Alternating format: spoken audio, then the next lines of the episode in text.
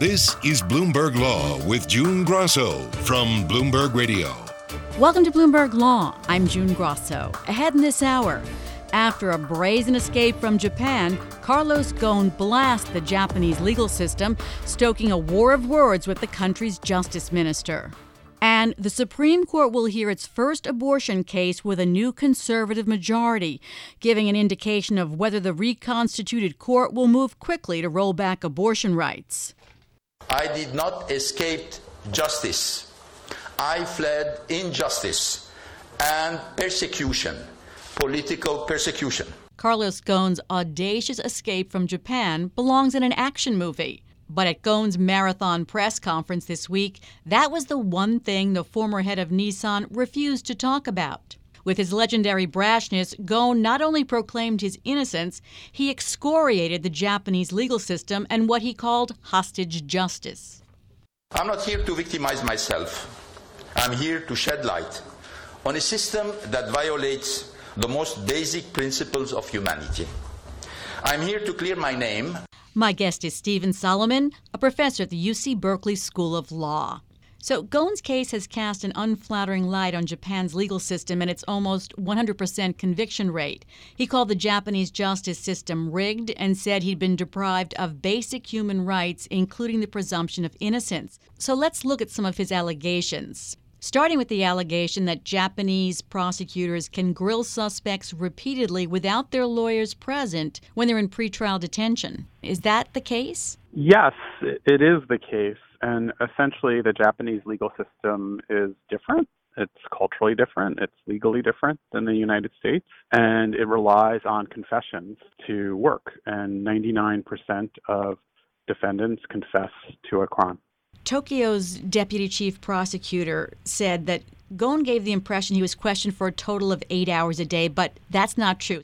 He said the former CEO was questioned on 70 of the days he spent in jail, about half the total, with each session lasting an average of four hours.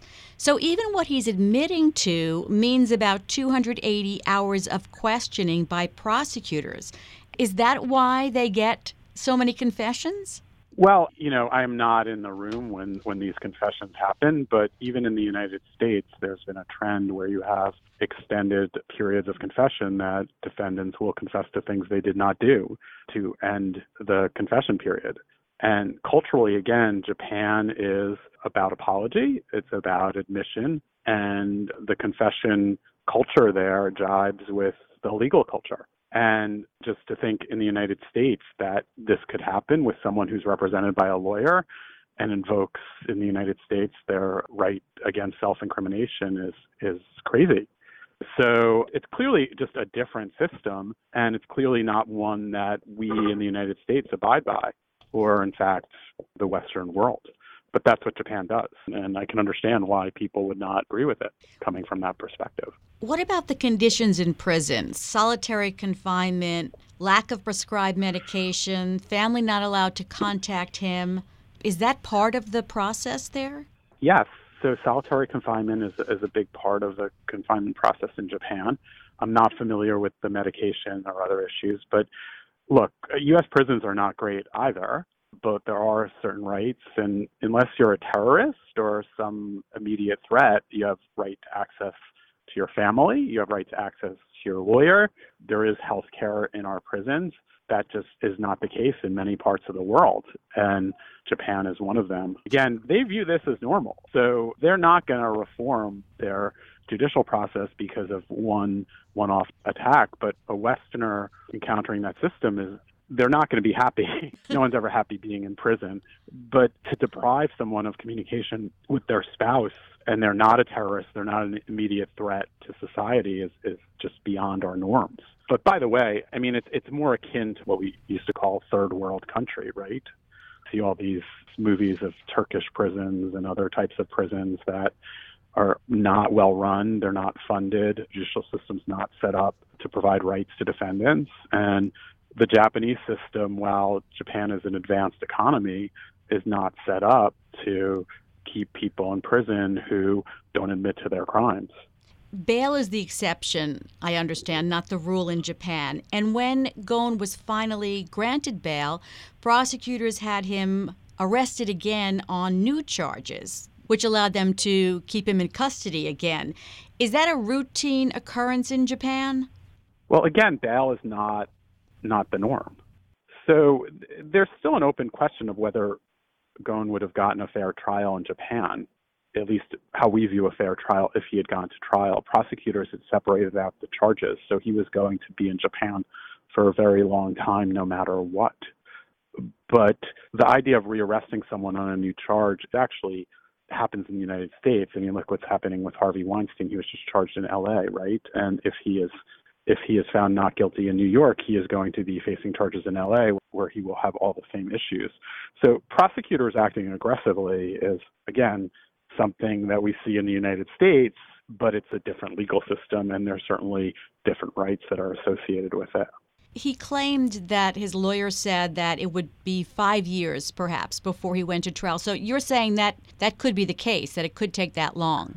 Right, it could take that long. And the trials again were separated, so it could be many, many years. Carlos Ghosn struck out at the Japanese justice system and its nearly 100% conviction rate at his first press conference since his brazen escape from Japan. Ghosn said the system was rigged and that prosecutors had repeatedly threatened him during hours of interrogations. You just confess, and it will be over. And if you don't confess, not only we're going to go after you, we're going to go after your family and we're going to discover many things.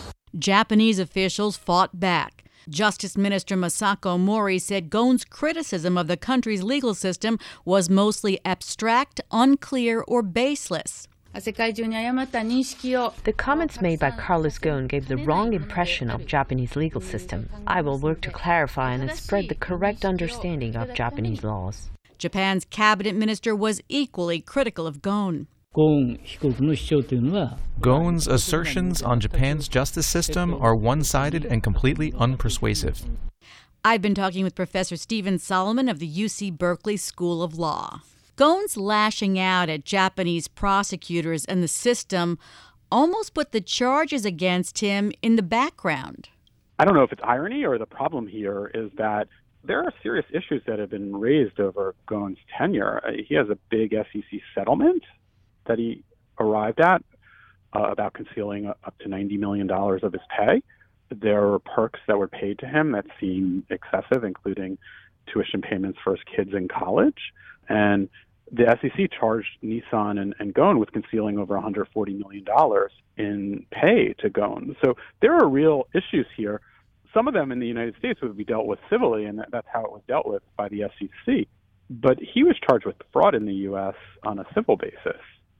And by going to Lebanon and where he presumably will stay for a while, he will not go back to Japan, is my bet. We're avoiding a review of what actually happened and learning what actually happened. And that's one of the things about the U.S. judicial system that to some extent works, which is we have an open process and you can see exactly what is presented and, and what is done, and we can decide for ourselves I don't know if that would have happened to Japan had he gone to trial, but we're certainly not going to get a vetting of these charges. And instead, it's going to be about the harsh conditions that the Japanese imposed upon Ghosn and Ghosn fleeing the nature of justice. But we still have these issues that surround his tenure at Nissan.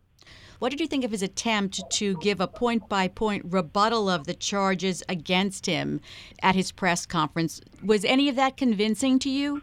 you know, I I don't think I'm in a place to assess it. You know, these are things that trials are made for and investigations are made for. He certainly has a defense and a rebuttal, and it should be taken seriously. But there are counter arguments too, and we're just not going to find out now.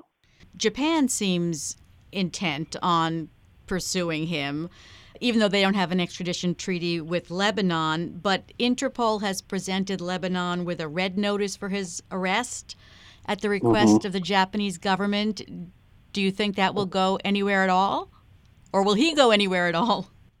He's not going anywhere. So he's in a country that has no extradition treaty with Japan.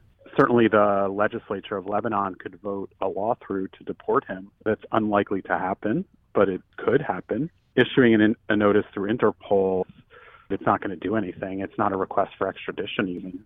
The interesting thing, I mean, just to sort of, the interesting thing is like what he does next. so he can stay in Lebanon most likely. A guy like Ghosn doesn't want to stay in Lebanon. It's a nice place, but he wants he's a big person. He has he wants to clear himself. He spent a lot of money, spent almost 40% of his of his assets there. Um, and so, you know, whether he tries to go to another country where he can have a bigger voice, um, we'll see. Uh, I doubt he's going to stay in Lebanon. The, the closest thing that I can think of this is there was a case, Kobi Alexander, and he was CEO of Comverse Technology, and he was charged criminally in the options backdating scandal. He's one of the first people charged, and at the time there was a real sense that these people were going to go to jail for a long time. And he fled to Namibia uh, because Namibia does not have a treaty with the U.S. and stayed there for many years and used those years to clear up the charges against him civilly and otherwise. Eventually, he returned and went to prison in the U.S.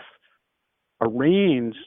Uh, I hadn't even been aware of this, but if you're a foreign national, you can arrange to serve your prison time in your home country. He arranged to be transferred to Israel to serve out the rest of his time and was freed early. Now, the parallel there is that Ghosn is going to use this time to try and clear his name.